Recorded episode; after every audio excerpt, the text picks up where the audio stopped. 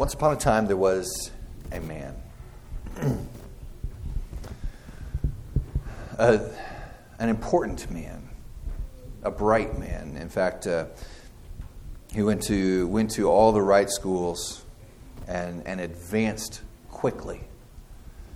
Uh, this, this was a man that, that when, he, when he entered into his career, then was one of those fast track kind of guys. He, he got in and, and just rose to the top quickly.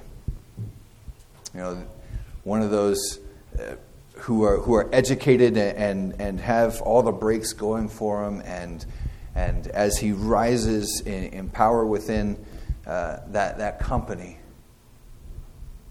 he, he's one of those, those fast moving kind of guys. This, this really important man is, is going to all the important meetings and doing important things, and, and he's on his way to, to one of these important meetings to do big things when he's interrupted.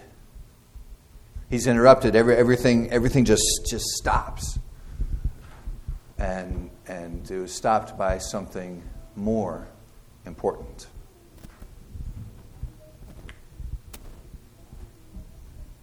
This man was known by, by the name of Saul. And, and as he was educated and as he rose, he, he was doing great things and, and, and really advancing, and, and everything changed in a moment. So, we're going to have a look at, at this man, Saul. We're starting a, a series today in, in 1 Corinthians. We'll, we'll be spending, I don't know, a while looking at, at Paul's letter to the Corinthians. And so as we enter in, it's good for us to, to uh, start to come to terms with, with who this is that, that's speaking and to whom is he speaking. As, as, we, as we look at any letter, we're going to want to do that. We're going to want to see what's the situation, what's happening here. And, and so uh, we start by looking at this man, this really important man who is doing lots of important things. And suddenly everything changed. The whole course of his life changed.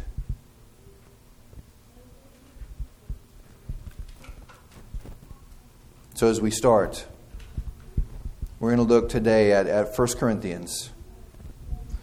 And we'll start just looking at, at the first three verses so that we can get ourselves some, some background, get, uh, get accustomed to the surroundings, and, and see where we're at here.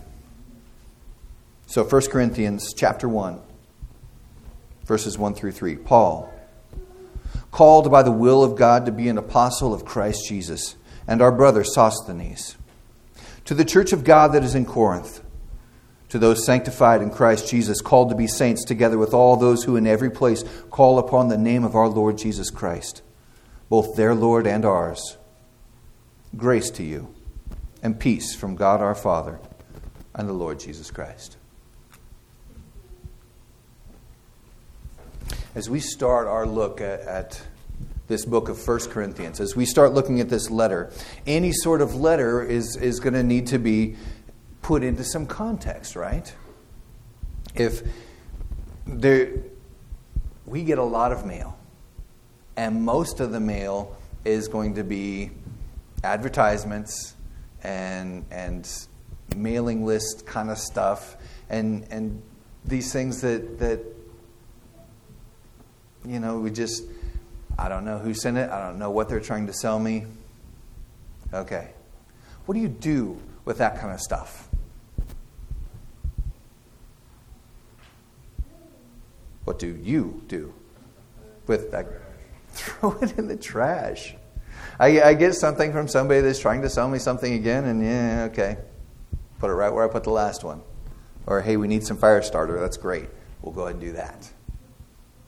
But sometimes, really rarely these days, I think, sometimes you'll get a letter that's the, the uh, envelope is handwritten by someone you know everything changes. All of a sudden, I'm interested. All of a sudden, I want to know what this friend of mine, what this family member of mine is doing. What's going on? Knowing the, the person that, that's writing to me changes everything. And so it is that, that we want to, to introduce ourselves to what's happening here. This letter starts out the way many old letters, ancient letters would start out. Rather than, Dear Corinthians, and then clear down at the end, Love Paul. This is the way they start out. Starts out from Paul, called by the will of God to be an apostle of Christ Jesus, to the church of God that is in Corinth, and then a greeting. That's the way they did it. And, and so it gives us a great place to jump in and see what's going on here. What is happening? Who is writing? Who is reading? And what does it mean for us? Because for us to just, you know, read somebody else's letter is all well and good. But if God has seen fit that it's here, then this letter might not be just for the Corinthians. So let's see what's going on. First, we look at who's writing Paul. This important young man, Saul, who, who comes from, from a very diverse background. Born a Roman citizen, the son of Roman citizens, he already, in that Roman context, is going to have some rights, some privileges going on. Paul was born a Roman citizen in the, the Greek Hellenistic culture.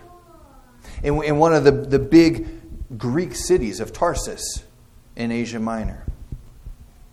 This, this gives him uh, access to all kinds of different culture, all kinds of, of different uh, philosophies and things like that.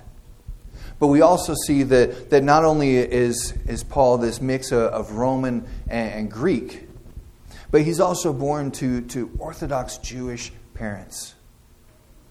One, ones who, who read the Torah, they read the law and the prophets, and they take it very seriously, and they study it, and they meditate on it, and they pore over it, and they make sure that their young Saul does the same thing. I mean, even in the naming of this child, they, they've taken a, a Hebrew word sort of, sort of around the word to hear. That, that this child is going to be one who hears the word, who hears from God, and in that hearing obeys, one who's going to follow. That, that there was a lot that they were expecting of, of this young Saul.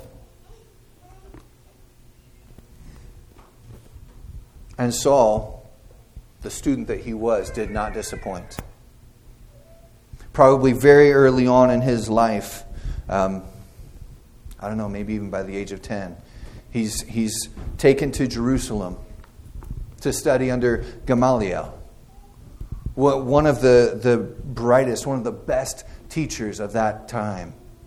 Come to, to study under him and to learn the law from him, to learn who God is and what God has done in the life of his people, and, and, and be able to debate with people. He, he was given the best of education. Sitting under Gamaliel, Saul would have heard uh, the Passover story in, such rich presentation as, as they sit and, and remember that we were slaves under Pharaoh, that God came and delivered us from Pharaoh, that, that He is the one who's in control of all things. And, and as he studied and as he advanced and, and grew in stature and in knowledge, Saul uh, became, became very, well, zealous is the word that, that Scripture uses, that he was zealous. He, he was driven for what he knew, what he read, what he studied was right. Gamaliel was, was one of the the teachers who, who took kind of, kind of a broader view of some things sometimes. In Acts, they're, they're looking at, at this, this uprising, this, this cult religion that, that's happened around a man, Jesus. And, and the way they, they aren't quite following, they're kind of speaking against what the Pharisees are doing. And, and by this time, Saul has become a, a Pharisee and himself a teacher of the Pharisees. He is fast tracked in what he's doing. Now, Gamaliel, his teacher, uh, upon this, this discussion, says, let's just wait it out a little bit. Gamaliel says, There have been all kinds of uprisings. All kinds of people have come and said, I'm the Messiah. And people followed them for a little bit, and then it all fell apart all kinds of people that have, that have come and gathered some people around them and, and launched a new thing, and they all fell apart. Gamaliel says to the council there, if this thing is, a, is not from God, it will all fall apart. But if it is from God, if these people following Jesus are actually telling the truth, there's nothing we can do to stop it. Let's play, let it play out and see what happens. This is Gamaliel's take on it. Now, Saul, his student, the one who's fast tracked, the one who is, who is going places, he has a much different view on it. Saul says, This thing is dangerous and it must be stopped by any means necessary. He says, I'm going to go and I'm going to find these people, the ones that, that call themselves the way, that are following after this Jesus. I'm going to find them and we're going to take care of this. And Saul is hunting down Christians, dragging them from their homes to, to stand in the streets and, and recant, say, No, I, I don't know Jesus, I don't follow Jesus. This is what Saul's doing. He's, he's terrorizing them and pulling them, putting them in prison, even executing many of them. Saul was about very important things. And he was going in his mind, he was going to crush this uprising. But he was interrupted. He was interrupted. He was on his way to another very important meeting. He was, he was going down the road to Damascus with, with papers in hand, signed, sealed, ready to, to weed out anybody that followed the name of Jesus and to, to put them in prison or put them to death when he's interrupted. And we read about that in the book of Acts as, as he's blinded by a light and he has this encounter. The voice saying, Saul, why do you persecute me? Who are you? He says to, to bright light and disembodied voice. I'm Jesus, the one you're persecuting. In that instant, Saul is blinded. Saul has come face to face with Jesus. Jesus, who has come and taught, taught about the kingdom of God, shown his power in the kingdom of God. Jesus, who has delivered himself over to death. And Jesus, who has conquered death and rose again and is at this point ascended into heaven, has taken his disciples. He said, Go and tell the world what's going on. And he ascended into heaven. Now, Paul is coming face to face, excuse me, Saul at this time, is coming face to face with Jesus. And interrupted everything he was doing.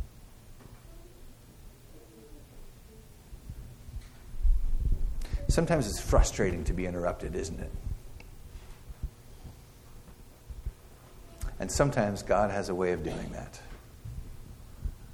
We, we think we're, we're on a certain path, we think we are uh, going a certain place, and, and Jesus interrupts us, says, I've got something different for you. This is what happened to Saul.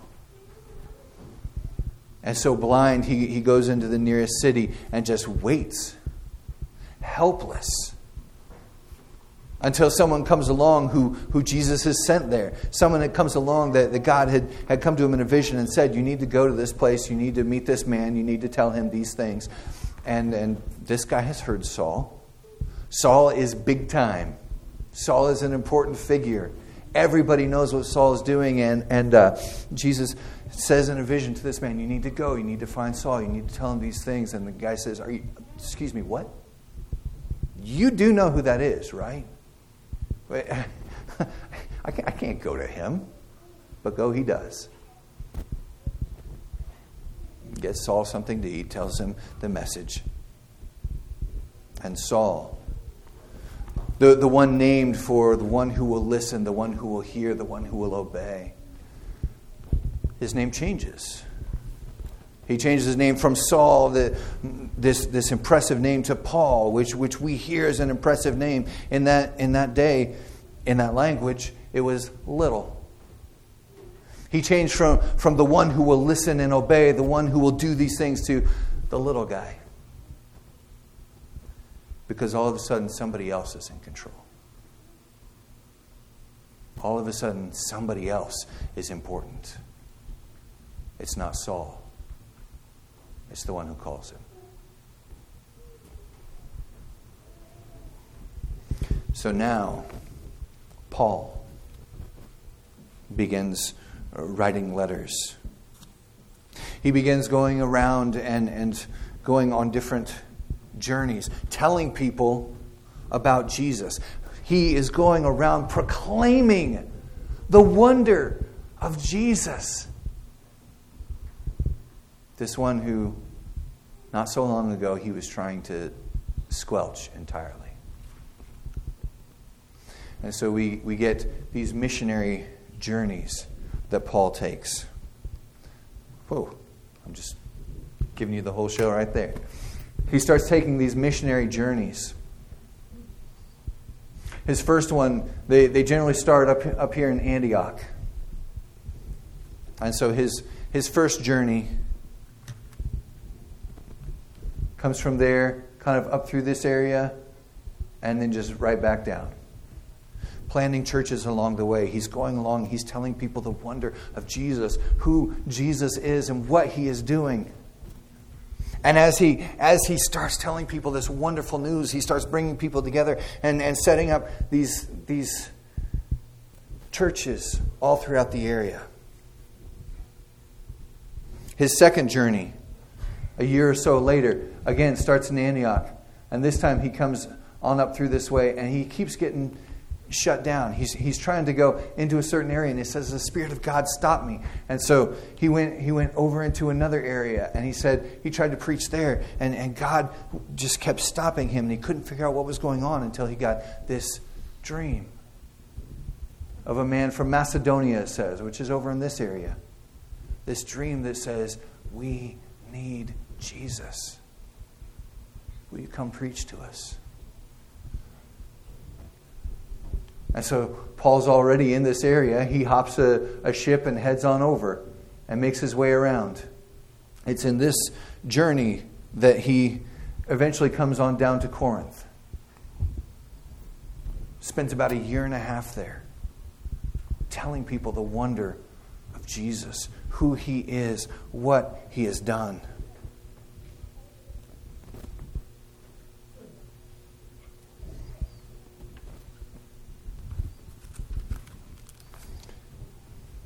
And so we see in 1 Corinthians chapter 1, verse 1, kind of the signature of the one who's writing this letter Paul, called by the will of God to be an apostle of Christ Jesus, and our brother Sosthenes. Paul, a very important man who is about very important things, who is interrupted by something more important. Paul, who, as a Roman citizen, has, has all kinds of rights and privileges that, that are wrapped up in what it is to be Roman. As, as being born and, and raised for the first part of his life in, in a Greek culture and Greek community, knows so much about the Greek and Roman philosophies, knows so much uh, about about the rhetoric, about what it is to, to stand and, and speak well. And, and this was, was almost currency in that day. If somebody could speak well, you, they gathered around them. They had all kinds of, of authority and all kinds of, of, of honor. Paul, who knows so much about Scripture, who, who, who has been even zealous to the point of, of persecuting Christians, and who is now proclaiming these wonderful things. Paul, who has an incredible resume. His, his experience and background and, and, and giftings and talents sections are just full of all kinds of stuff. Paul could do all sorts of things talking to them about why they should listen, but he doesn't say any of that yet. When he introduces himself in the letter, it is Paul, called by the will of God. Somebody else is in charge all of a sudden. Paul is not coming saying that it's his own will that has done this, that, that he's doing this of his own will or the will of the people. None of that. Paul is coming called by the will of God. He is called. This passive idea. Not, not that he is coming out and, and, and earning this thing, but that God has, by his will, not mine, called him. all of a sudden Paul is, is in a more submissive place. He's called by the will of God to be an apostle. An apostle is one who is sent, one who, who goes out. And he's sent as an apostle of Christ Jesus. Anything Paul might have had to offer any, any of, the, of the greatness that, that he had incurred in, in his work has all just been wiped away because he is called by God. And that is so much greater than anything he could have produced. He's called by God to be an apostle, to be one who goes, who tells about Christ Jesus. This is the highest commendation that, that Paul brings here that God called me, that God has a will, God has a plan, God is providing these things, and God is doing something, and I get to be a part of it. Telling them about Christ Jesus. We also see here that Paul is not alone. Our brother Sosthenes quickly, we, we read names in Scripture. We read all kinds of names, and, and most of them don't mean anything to us. We read Moses, got that one. Jesus, yes, important. Paul, I, I know those names. Read a name like Sosthenes, and it's like, who? Let's move on. There, there's another place in, in Scripture that talks about Sosthenes. That's in chapter 18 of the book of Acts. It's not sure whether this is the same Sosthenes or not. But I'm just going to talk for a little bit as we think about this. In, in Acts chapter 18, Paul is in Corinth.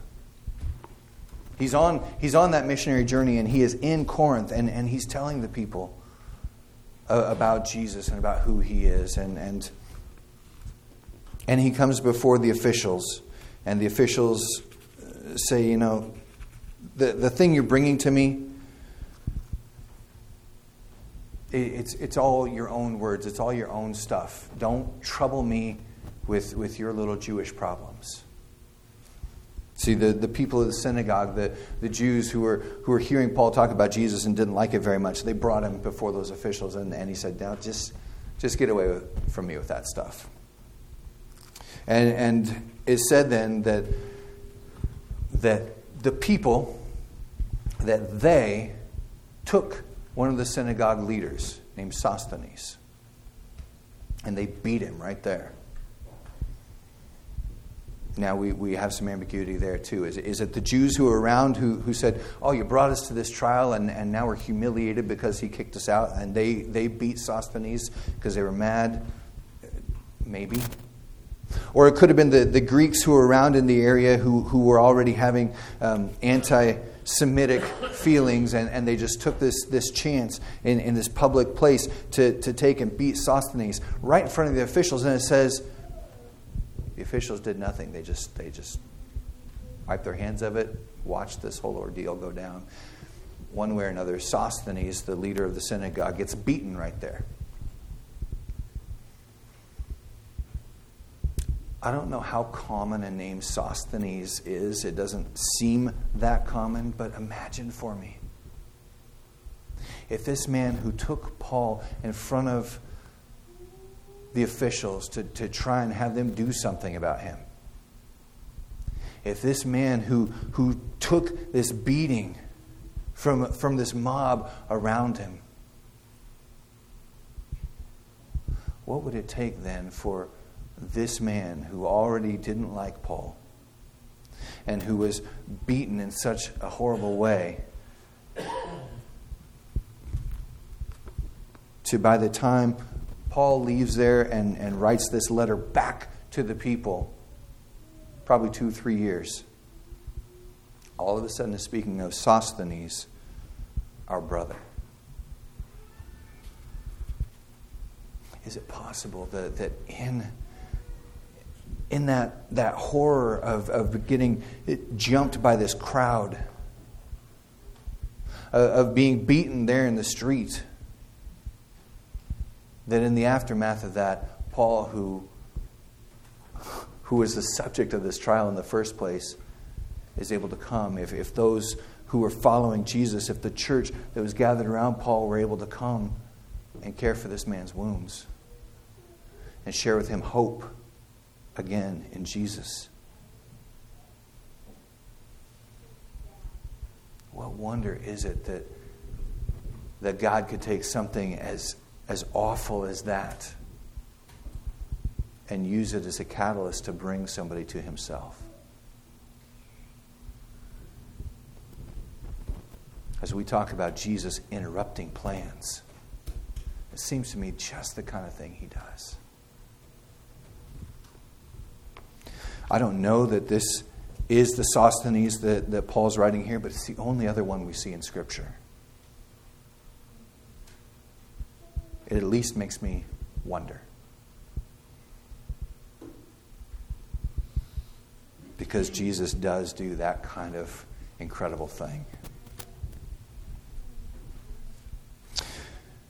So we see who it is who it is that's writing.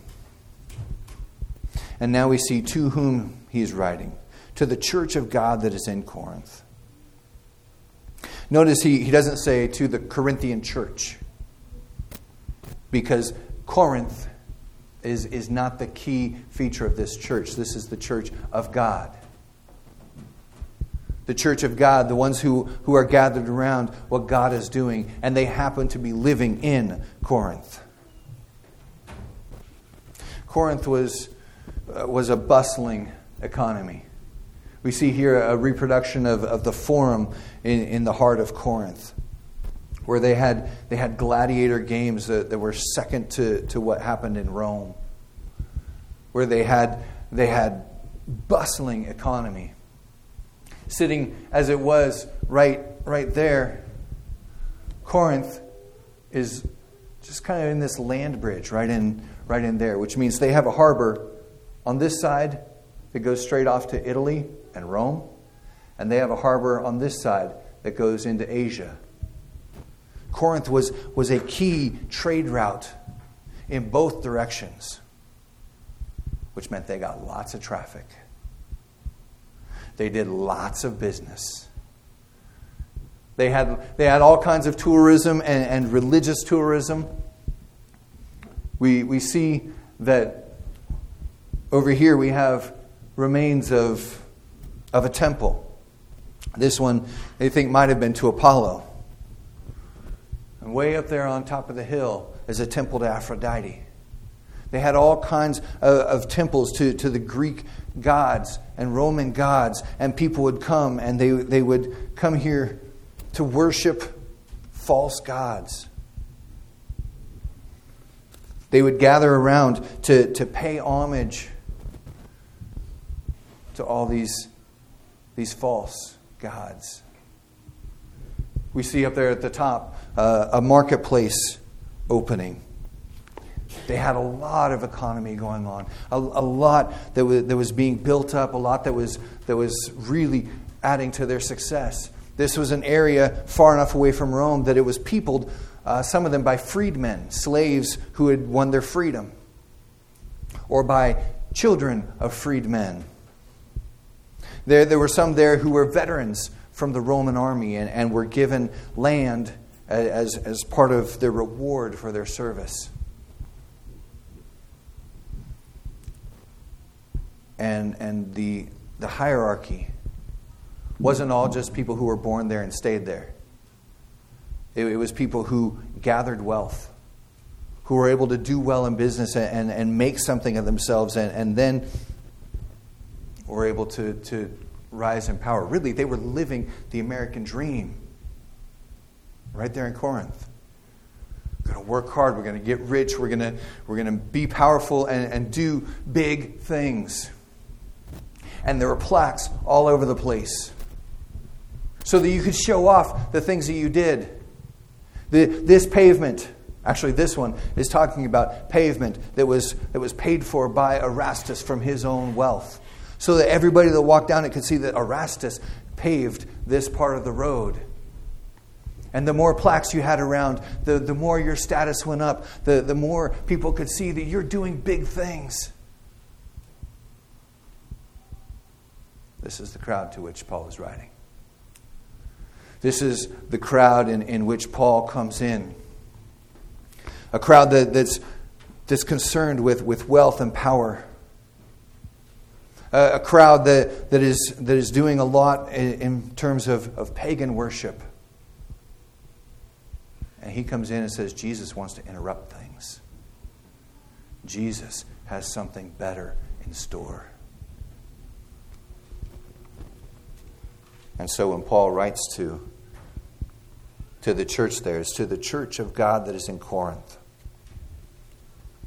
To those sanctified in Christ Jesus, called to be saints, together with all those who in every place call upon the name of our Lord Jesus Christ, both their Lord and ours. Paul calls this, this group sanctified, set apart, this group that, that is holy, in Christ Jesus, he says. Now, as we keep working through this book, as we keep hearing different things that, that Paul's going to write to them, at times you're going to go, wait, who is he calling holy? Because I know I do some bad things, but that sounds crazy. And we do see a lot of that in Corinthians. We see a lot of times where they are just in the thick uh, of just a mess. And yet, as Paul starts out this letter, he calls them those who are sanctified in Christ Jesus, those who are holy in Jesus. They are holy, it says, and called to be holy. Where it says sanctified in Christ Jesus and called to be saints in the Greek, those, are, those words are built off of the same root of holiness. They are holy in Christ Jesus and they are called to be holy. Because Paul sees that, that even as Jesus makes an, an incredible and immediate difference, as we come to Him confessing that we are a mess, He can give life right now. He can, you can stand before God holy because of Jesus right now. And yet, there's also the truth that in my life to reflect that is a process.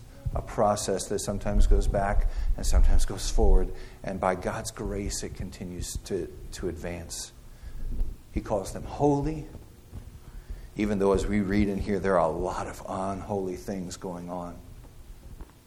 And He calls them to be holy to be saints together with those who in every place call upon the name of the Lord Jesus Christ. Paul is looking at a people who, who have experienced a lifetime of what it means to be driven by wealth, a lifetime of what it means to be driven by false gods, to be driven by doing the things that you have to do to fit into a community, to, to advance in a society. And he's asking them to make a big monumental change. Paul knows that that kind of thing does not happen immediately. To break a lifetime of habits is going to take the power of God. And so he calls them as those who are sanctified, those who are holy, and those who are called to be holy.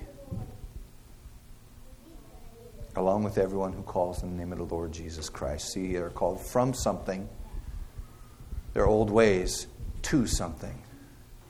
To this life in Jesus, to, to a bigger group that includes not just those in Corinth, but in Ephesus and in Rome and all throughout the area as that word is spreading, but even beyond what maybe Paul understood.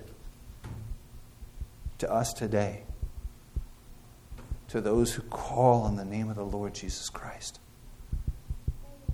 that we are part of this bigger thing. Paul's message to them, verse 3, is grace to you. Grace, this, this gift this wonderful, merciful gift of God to you. And peace from God our Father and the Lord Jesus Christ.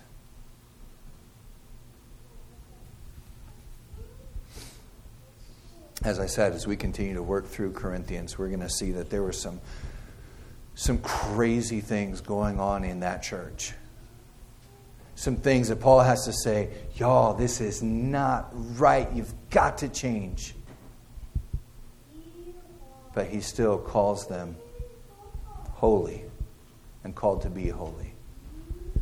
We learn as, as we step into this book, as we start this discovery process, that no one is too far gone. That, that as these guys are, are in the midst of their mess and muck and mire, God is still working in them. Maybe that's good news for you today, for, for someone you love, that, that you just are thinking, I don't, I don't know where they're at, and, and they, they just, I don't see any hope for them. There is hope in Jesus. Or maybe that's good news today for you. Maybe you're in a place of going, I, I got nothing left. It is, I just, I'm, I'm too messed up. God can't do anything with me. Jesus loves to interrupt that sort of thing with his life and his hope. And another thing we see there, as we think about Paul and, and all the stuff that he went through and, and, and, and the terrible way he was treating others, that then God turned him and then the horrible things that were happening to him, and God used them. As we think about Sosthenes beaten and now maybe serving with Paul, is that no pain is wasted, no pain is ignored. God is doing something in that. And in that moment, it's a terrible, hurtful thing. But that's not the end. God is doing something. And so let us continue to be a people who call on the name of the Lord Jesus Christ. Jesus, we thank you. We thank you for who you are and for what you're doing. We thank you, Lord, that, that you are in the business of, of interrupting our, our selfishness. As, as we try and set everything up in order and trying to do everything just so, so that we can get ahead, you, God, interrupt us for your glory and for our good.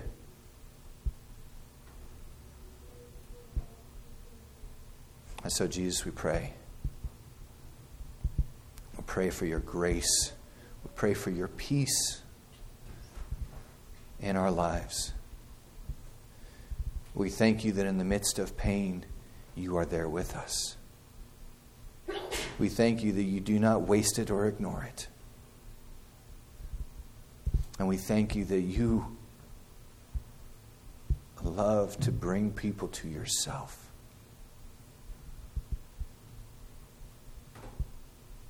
That, that where we may wonder is, is it too much? Is it all over?